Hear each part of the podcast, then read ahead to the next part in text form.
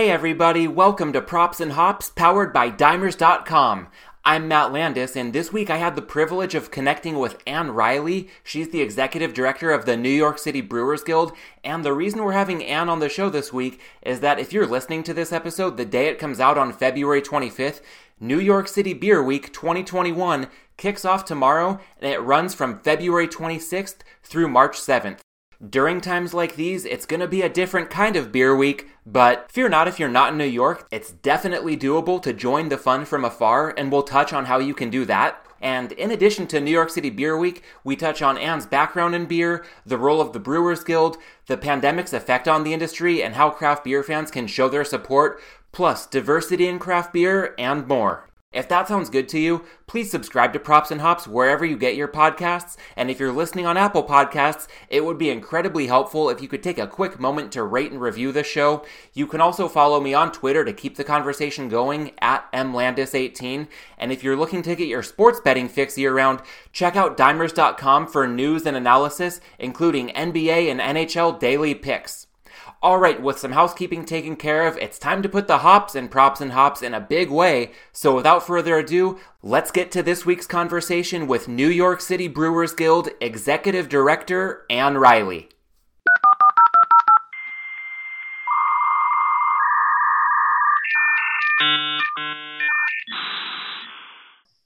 I'm excited to bring on Ann Riley, the Executive Director of the New York City Brewers Guild. Ann, thanks for taking time to join Props and Hops and happy New York City Beer Week. Thank you. Thanks so much for having us on. This is great. Yeah, so I want to dive into the plan for Beer Week and get more into the guild. But first off, um, starting with your background, how did you get interested in beer? Uh, well, I've, uh, I've been interested in beer for a very long time, actually. And before working in beer professionally, um, you know, was always a, a big fan and always tried to keep up with, um, you know, what was happening. I, always, uh, people often ask what was your entry level beer into craft world. And I think the one that changed the most for me was Fat Tire was I was at a cousin's wedding in Colorado, had some Fat Tire, came back to New York and quickly learned about the three tier system, why we couldn't have it in New York at that time. Yeah, Fat Tire is a classic. I fortunately was able to try it at New Belgium direct from the source on a trip to Colorado a few years ago. And as much as craft beer has advanced and there's always something new and cool to try, sometimes just having those staples. I think of a Fat Tire or Out West Sierra Nevada Pale Ale, Anchor Steam, uh, back east, uh, Sam Adams, Boston Lager. There are just some classics that you can never go wrong with, and they're a great entry point into the whole wide universe that is craft beer. Um, Absolutely. so thinking about that interest and how it got started with Fat Tire and everything it's become since then, and merging that kind of with your career path, how has your passion for beer led to the point that you've become the executive director of the New York City Brewers Guild? Yeah, um, back in 2015, I started to take it a little more seriously and created the Instagram account that for a long time people only knew me as my Instagram account name, which that was always entertaining. It's NYC Craft Beer. Um, and from that, I started doing more uh, freelance and consulting in our New York City beer community. Um, then that led to a full-time job with one of our local breweries when uh, before they opened, coming on board with them to help them make a big splash here in the city. And then from there, uh, in September of 2019 is when I took on this role. Great. And I think a lot of people have a general sense of what the guild would do. But before we get onto everything with New York City Beer Week and some bigger picture stuff, could you give us a bit of a primer on how you view the role of the Brewers Guild? Yeah, so the the idea for the New York City Brewers Guild is to be a one stop um, and advocate for all of our New York City breweries. We put, presently have more than 40 breweries calling New York City home and being a regular resource um, that all of them can utilize for everything from their you know, yeast delivery didn't arrive on time. Who can they reach out to? To um, what we've been dealing with for the past year of uh, pandemic regulations and closures. Um, that's become, you know, a big part of what I do is making sure that our entire membership and community is aware of the ever-changing regulations. Yeah, I, I know this was a loaded question, but you kind of touched on it, and I'd feel remiss not to at least ask how the pandemic has changed things over the past year. I feel like it it must be one challenge after another. Two of the biggest things I'm seeing out here in California would be a lot of shutting down and reopening on minimal notice. I know that it's not an easy position for anybody to be in trying to navigate the pandemic, but it's really seemed like some breweries and a lot of other small businesses have been getting jerked around almost arbitrarily by the government at times. And then also some inequities between breweries and wineries or other businesses. A meal requirement is a big sticking point if you want to drink beer in California. Is that the same in New York? And has there been anything else that's kind of changed the paradigm recently? Yes, so we've had that too, and a lot of breweries call it um, the, the, food requirement a Cuomo snack um, in honor of our governor. um, but yeah, it's been because um, part of the New York farm license and part of the way that a number of our breweries work is um, they were able to offer different kinds of food products on site. They didn't all have to have food pre pandemic, but basically, the regulations were set up that whatever food item you offered beforehand, you're able to offer now. It's just now it's a requirement that everyone's first beverage needs to be accompanied by a food item. Um, and I know, you know, restaurants and bars have had it a little differently where very specific items don't qualify. Um, but breweries tend to, I know in California as well, fall into kind of a gray category a lot of times. Like it's not a bar, it's not a restaurant. It's it's manufacturing and um, the ability to serve your beverages on site. It's it's complicated for sure. yeah, and that's one thing I've heard is something guilds out here have been helping breweries navigate is education among local health department officials because even the people you'd be dealing with over the past year might be different. So not everybody who's you know trying to do the right thing and do their job on the government side would know what a craft brewery is how it operates how it might be different from other lines of business. So his just education in general with a lot of key policymakers also taken on increasing importance over the last year Absolutely. That's something that um, our guild specifically, because also we are obviously a member of the New York State Brewers Association, and um, that has well over 450 members. Um, you know, we have about 450 breweries here in the state of New York. Um, so we often rely, and I work hand in hand with them on the um, statewide edicts, but here in the city, things are very different. Like, for instance, for the um, outdoor seating. A lot of people were able to simply do sidewalk, but once they wanted to do like a curb cut into a city street, that became another thing altogether. So you're dealing with the SLA, the Department of Transportation, the Department of Sanitation, the Department of Buildings, Department of Health. And you know, we've had some breweries have four different entities coming in a week for different inspections. So trying to make sure that everybody is up to date on what they know they need to be doing because there's a chance the person coming to inspect them may not know yeah, there's a lot to figure out there. But when it comes to craft beer fans wanting to do what they can to show support and even with all the uncertainty to keep things going as much as possible, what are some of the best ways, both I would say within New York City and if there are New York craft beer fans beyond New York, what are the best ways that people can show some support in times like these?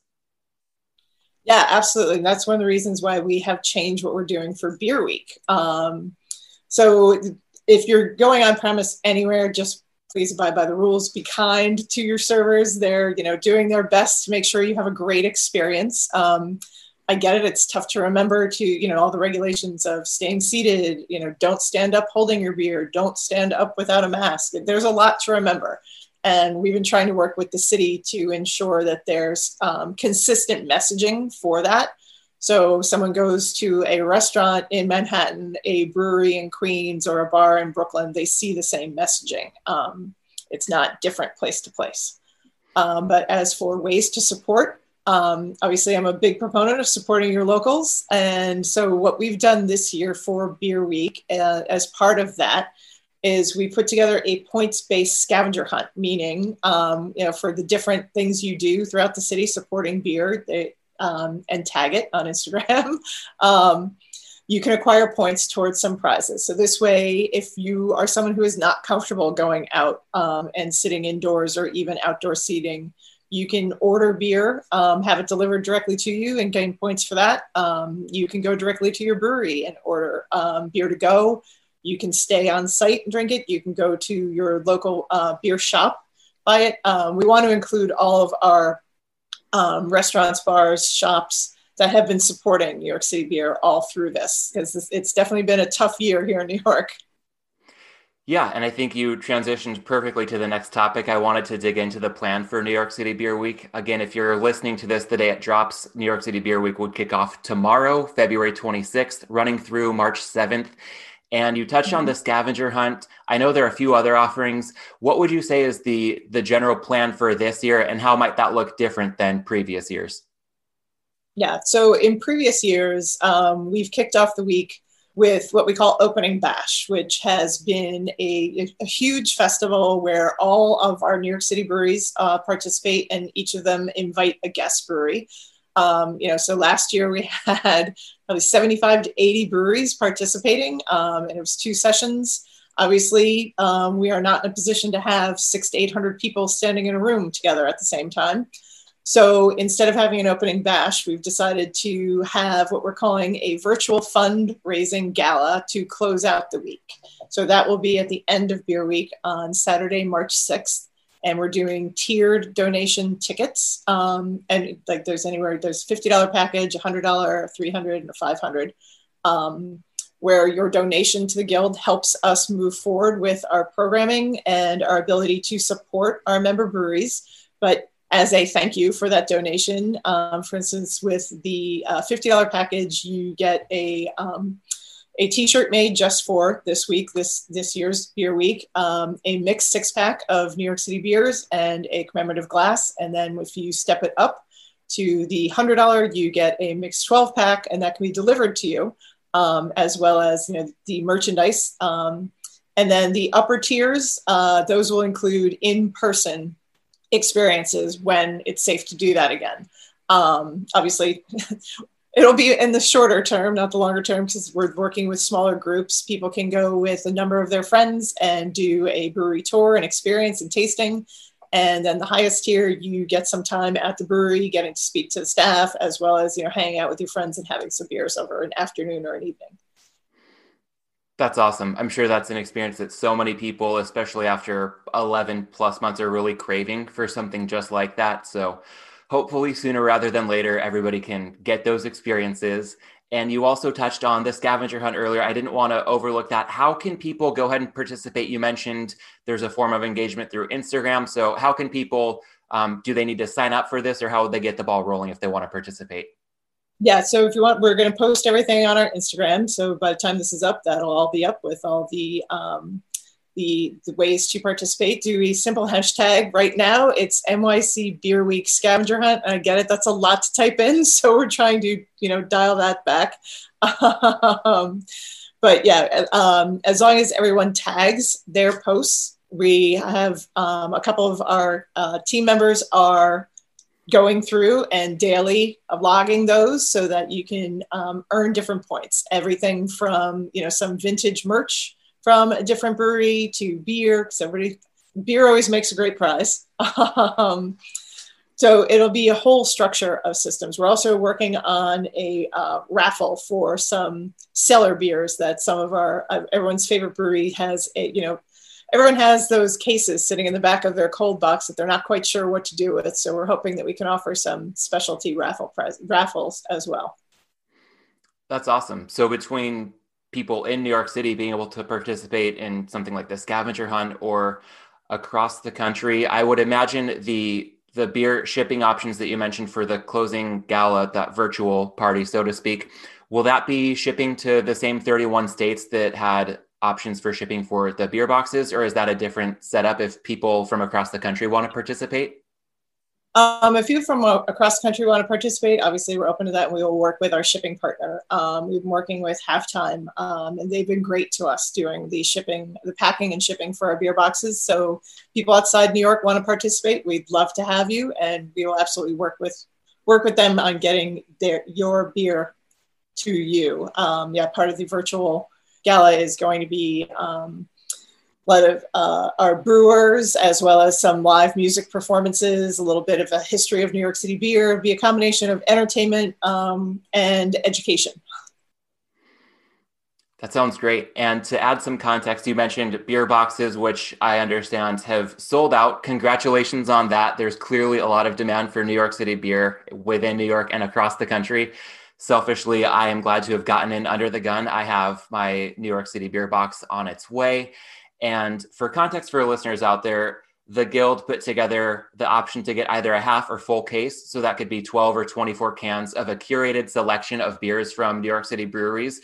While these have sold out, it sounds like something that might be on the table to do it again. I know that these have happened in the past. And um, if people feel like they might have missed out on this, but it is something of interest, is it worth keeping on the radar for future opportunities? Absolutely. This is something that we plan to continue doing. Um, the first one we did was to replace our uh, Blocktoberfest, which the Guild typically does two festivals a year. And obviously this year those aren't happening. Um, so then we also did one for the holidays. And we are going to be looking forward to doing, um, for example, some style curated ones. Uh, what's been interesting during this pandemic, and I'm not sure if that's happened in California as well, but interesting here in New York City at one point we probably had six of our member breweries had done a um, Oktoberfest style of beer. Six had done black lagers. Uh, four or five have recently done uh, black IPAs again. It's just interesting to see, even though we're not all able to come together, people's mindset is clearly in the same place because a lot of the same styles are coming around. So we are looking to do stylized boxes as we move forward and continue doing at the very least quarterly beer boxes that people can order and have shipped. So you get New York City beer almost wherever you are.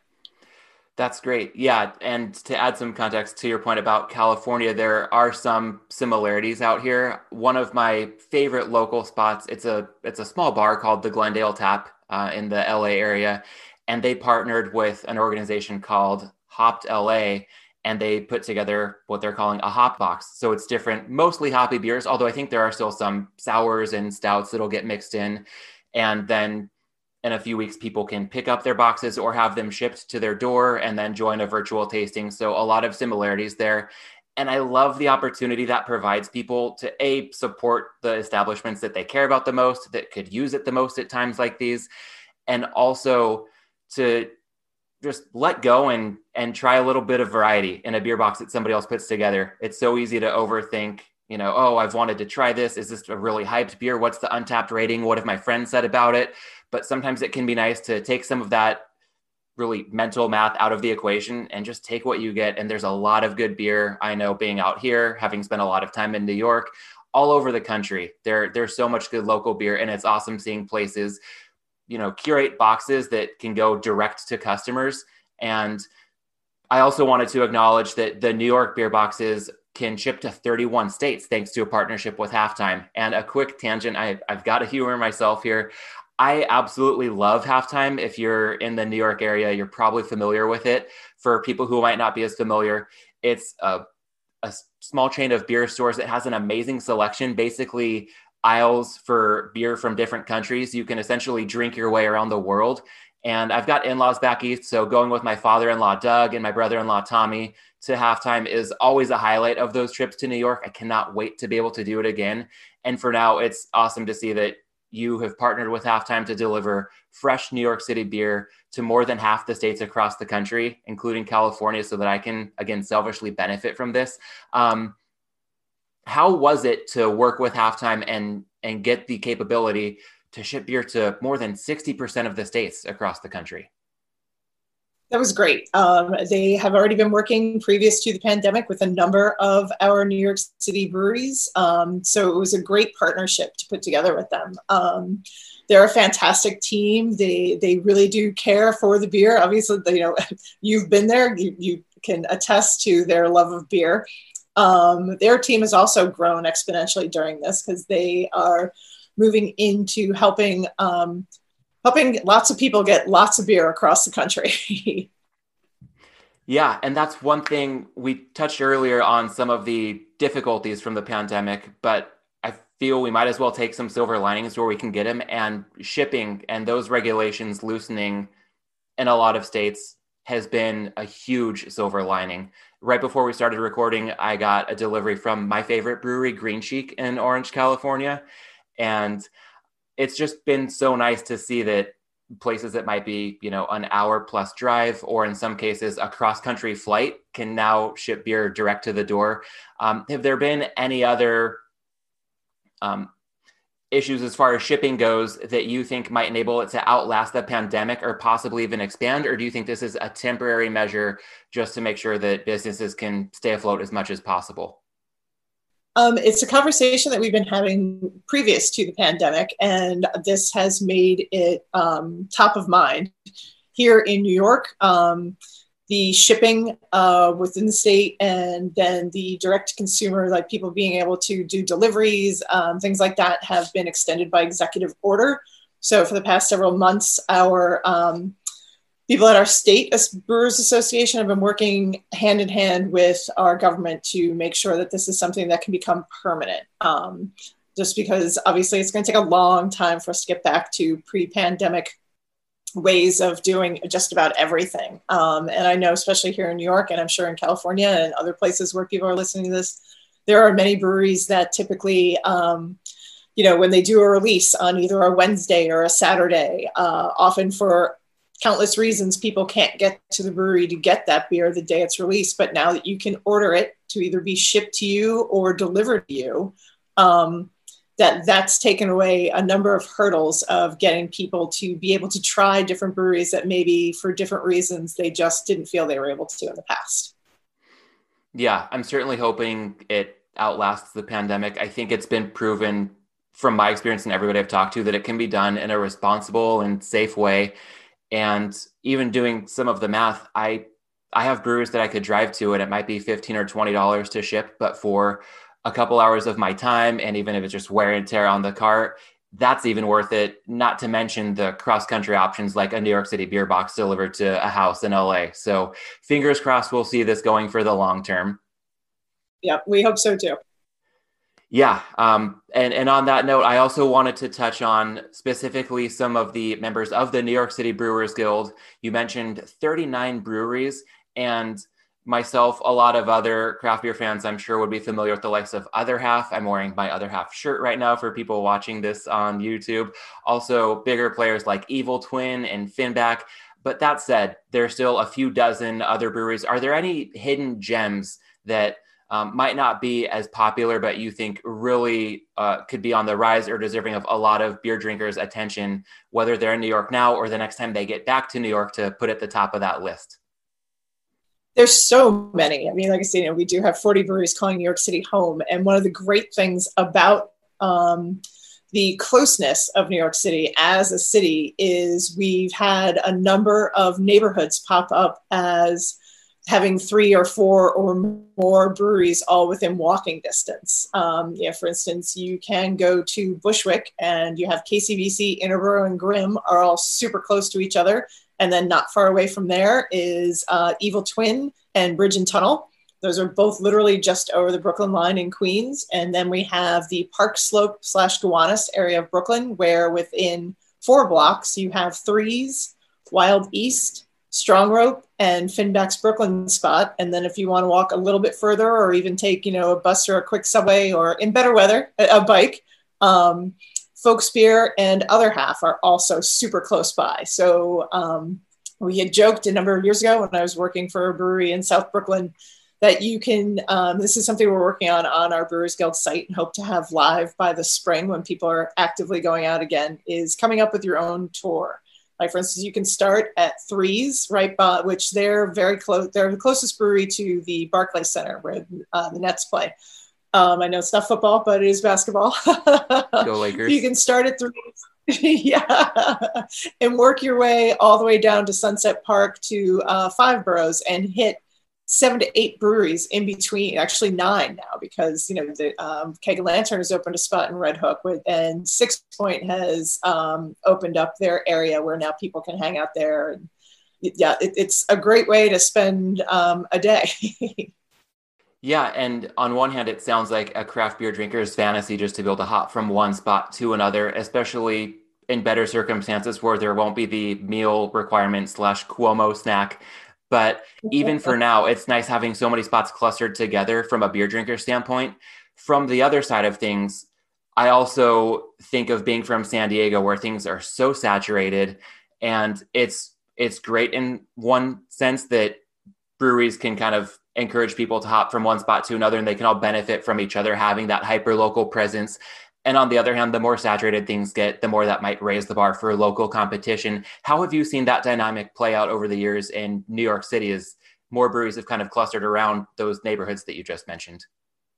Yeah and that, that's something that i've learned being a part of the uh, nationwide guild leaders calls during this pandemic is that New York is really special in the sense that um, a lot of people talk about saturation. I'll touch on that first, but this is typically a city of 9 million people. Never mind the additional three to four million that come in as either tourists or um, commuters every day pre pandemic. Um, so having you know 40 breweries to serve 9 to 13 million people not really heavily saturated when you look at you know areas like california and even maine um, i think their entire population is a million and the number of breweries in maine far exceeds what we've got here um, so saturation is we don't see it as an issue um, and then as far as competition that's one of the great things about our guild is everyone is here to work collectively and collaboratively with each other um, we're not in competition with each other. It's um, we're here to help each other, and we look at it as um, the more people are aware of local beer, the better for everyone. Um, it's yeah, there, there's definitely not any kind of um, intercity competition. It's it's all very friendly and helpful. That's great. And one thing I think might be helping this, I'd like to think that as the executive director of the guild, you're playing a role behind that. And that leads me into the notion of diversity in craft beer because I think the stereotype has long been held white males with beards. And we've got a long way to go.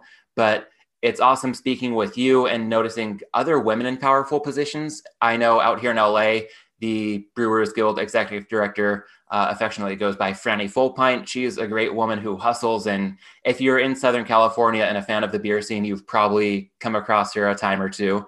In San Diego, the Guild's executive director, actually a high school classmate of mine, Paige McWilliams Acers. I think again, there's there's some progress. We still have a long way to go, but how do you view the importance of having, uh, and not just women, but people of color, other forms of diversity you know, in positions of power to keep craft beer from becoming too homogeneous. Absolutely. And being New York City, um, this is something that we definitely take to heart. This is the most diverse city in the world. We want our beer scene to represent what our city looks like. Um, it, so it was last December, um, December 19, uh, January 20, that members of our guild came together and um, started working on an internship program that will be a direct path to employment um, for previously underserved communities. Um, initially, we had talked about it being part of a college program, um, but we're like, no, we don't want it to, we don't want don't want to tie our hands in any way when it comes to this. We want the opportunity for anyone um, to see a path to employment in brewing. And that's something too um, that it's not you don't have to be just a brewer or a beer tender um, there's so many other careers in beer and that's something we're trying to highlight as well everything from being in finance or hr or marketing or social media um, merchandising. There, there's so many different opportunities. Uh, there's a couple of breweries that have their own lab. Well more than a couple. M- multiple breweries have their own labs. And i know here in the city we have a few women who are the head you know scientist in a different lab. Um, so it, it's very important to us that our community, as I was saying, both the it, reaching out to drinkers as well as people working in the community better represents what our city looks like. And that's something that we are actively working on. Um, one of the programs that we participated in was the I Don't Drink Beer with Racists, um, where the money raised, all, all proceeds raised from that went to uh, NAACP uh, Education Fund and are now also uh, partially going towards um, uh, building our internship program. That's great. And I love one of the points you made a moment ago about people wanting careers in beer doesn't necessarily require being an expert brewer. I know that I love drinking a lot of different styles. And at the same time, I'm not going to pretend to be a chemist or somebody who knows how to, you know, master the art of making a great beer. So those different areas of opportunity that you mentioned can really, I think, broaden some people's horizons. And to that end, I understand that you've also been involved with the Pink Boots Society and NYC Women in Beer. Could you touch on that for a moment and explain your level of involvement and how stuff like that is also furthering diversity beyond the Brewers Guild itself? Sure, absolutely. Um, so the New York City Women in Beer is a group that uh, myself and a couple other women here in the city came up with.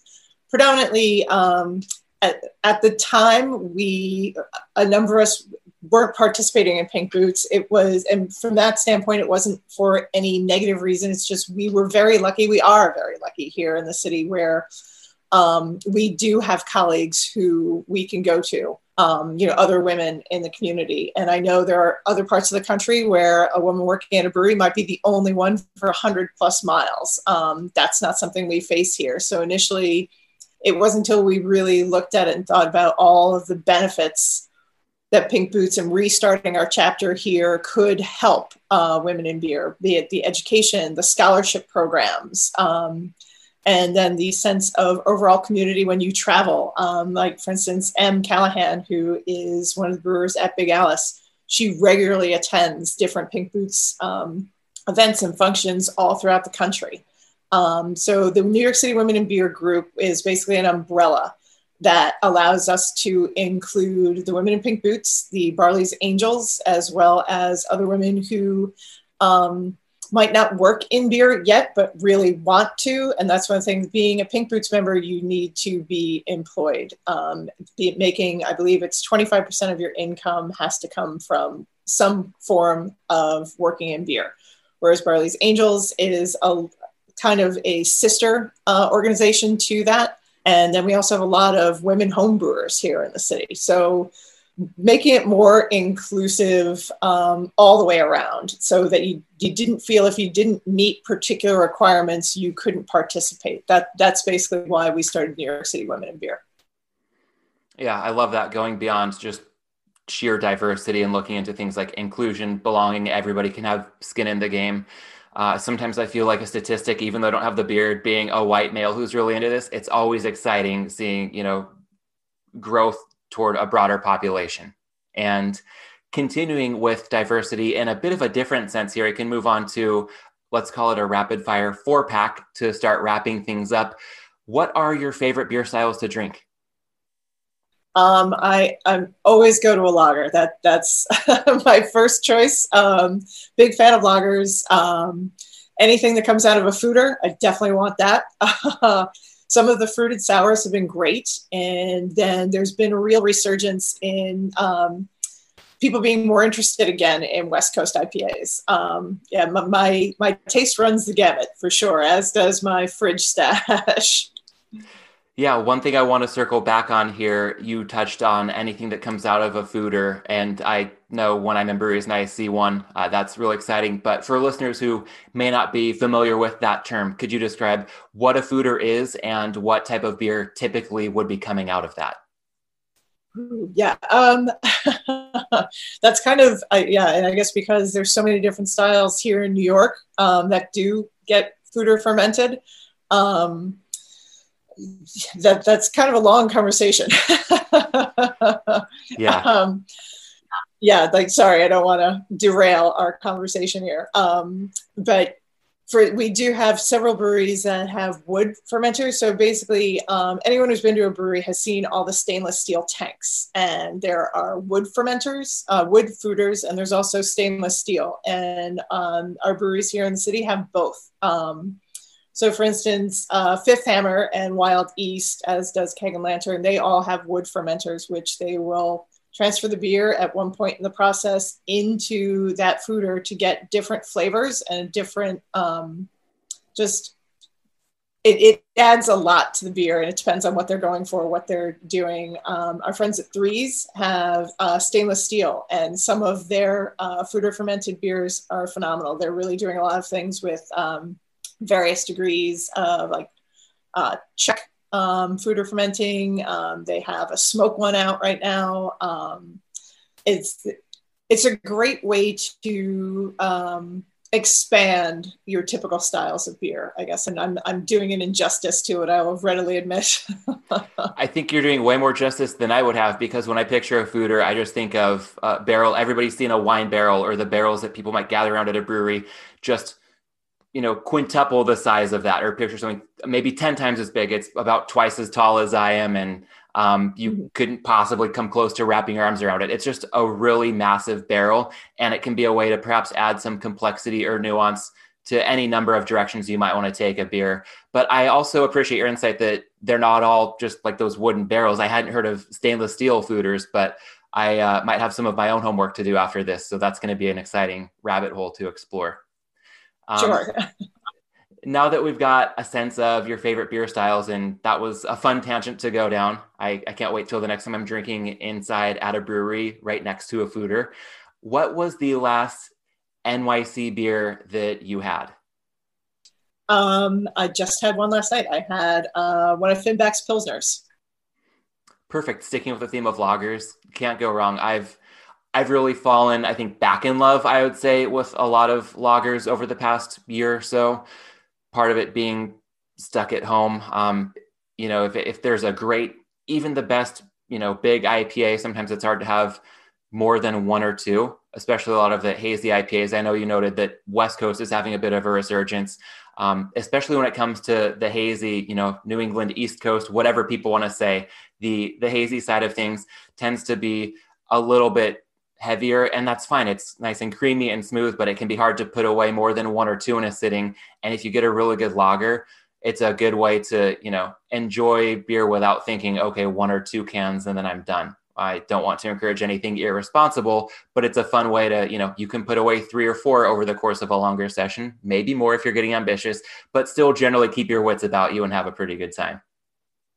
Yeah for sure. That's been another one of the um I guess, uh, sort of trends that just kind of happened here, where a lot of breweries at the same time put out low ABVs, and a few have even done um, second runnings, where they'll take, um, you know, the wort goes into the kettle to, you know, go further into fermenting, and they will reuse that wort and grain t- for a second running um, on something like it started as a heavy beer, you know, 10, 12 percent and they're able to run it through a second time and get a different beer style out of it. And that's been really watching people's creativity because um, they have more time and tank space has been really great.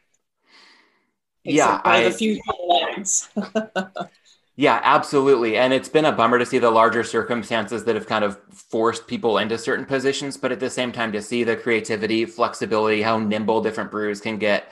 There are kind of like just on a more logistical side, having delivery expanded so widely, I hope that a lot of the creativity that we've seen over the last year can continue to develop well beyond the scope of the pandemic.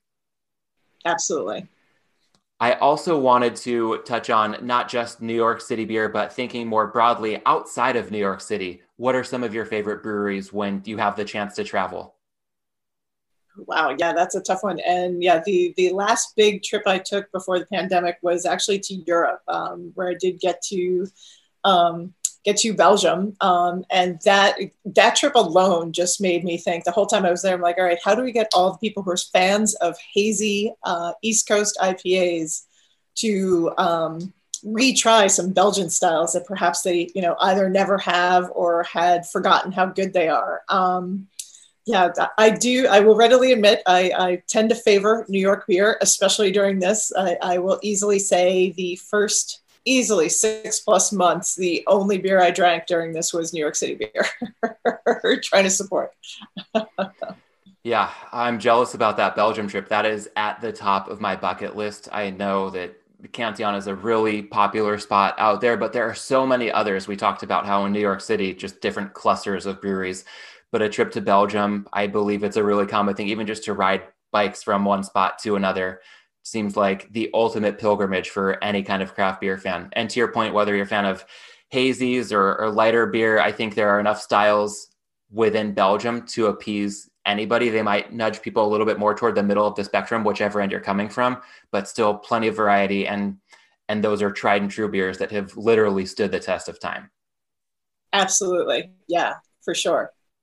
So, one more thing I wanted to get into before we wrap things up. Um, listeners of the show will be familiar with the segment during uh, the football season that I refer to as the Malinsky Minute in honor of a friend and mentor, David Malinsky, who was known as a legend in the betting space among many other walks of life. He was a big inspiration behind this show, but it wasn't just betting or the Vegas lifestyle that he made the most out of. He loved mom and pop restaurants and definitely craft beer. He particularly enjoyed creating his own food and beer pairings. So, long-winded way of getting to the point of when it comes to pairing beer with food, do you have any favorites, either specific pairings that you go for or maybe specific beers that you know can pair well with a variety of dishes in the New York City area? Yeah, and it's interesting because this time of year, typically there would be a ton of events here in the city pairing beer with Girl Scout cookies because it's that time of year. So I have to admit, I do kind of miss that because some of the events that I used to plan when I worked at a brewery were like that, um, you know, Girl Scout and beer pairings and Halloween candy pairings. um, and it's always great to see what different people come up with. Like that, that's, um, for me, honestly, uh, I think the best pairing of all time is a Pilsner and a New York slice. But I like to mm. see the other kinds of pairings that happen as well. Yeah, typically in New York, I think the last pairing I enjoyed, uh, I had a, a business trip back east last February, right before everything really shut down.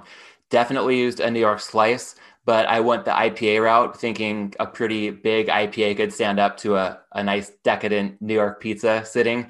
But I would love to try the Pilsner angle as well. So I'll put that high on the list for next time out, whenever that may be. Excellent. We look forward to hosting you. Yeah, I, I can't wait for it. And I also wanted to make sure that we gave you a chance to plug what we have going on with New York City Beer Week. Again, February 26th to March 7th. I believe you said there's a virtual gala on the 6th, but it's March 7th, the official end date. So there are still some sort of festivities until the 7th? Yeah. So typically in non pandemic times, the last day of Beer Week is when we would do our awards, like the Ruppert Cup Awards. Um, and in past years, we've had smash beers, which, you know, single malt, single hop, and we've even done double smash beers where it's state, um, state hop, state malt. Um, but because, you know, we can't do what we typically would be doing, um, we did want to honor the fact that it typically closes on a Sunday. And I'm sure that we are going to have a number of our places are going to be offering different kinds of beer brunches. Um, it also offers the opportunity for as I mentioned before, the many, many restaurants, bars, and shops that have supported New York City beer during this and prior to this. We want to honor those relationships and give them every opportunity as well to participate in New York City Beer Week, getting people in the door.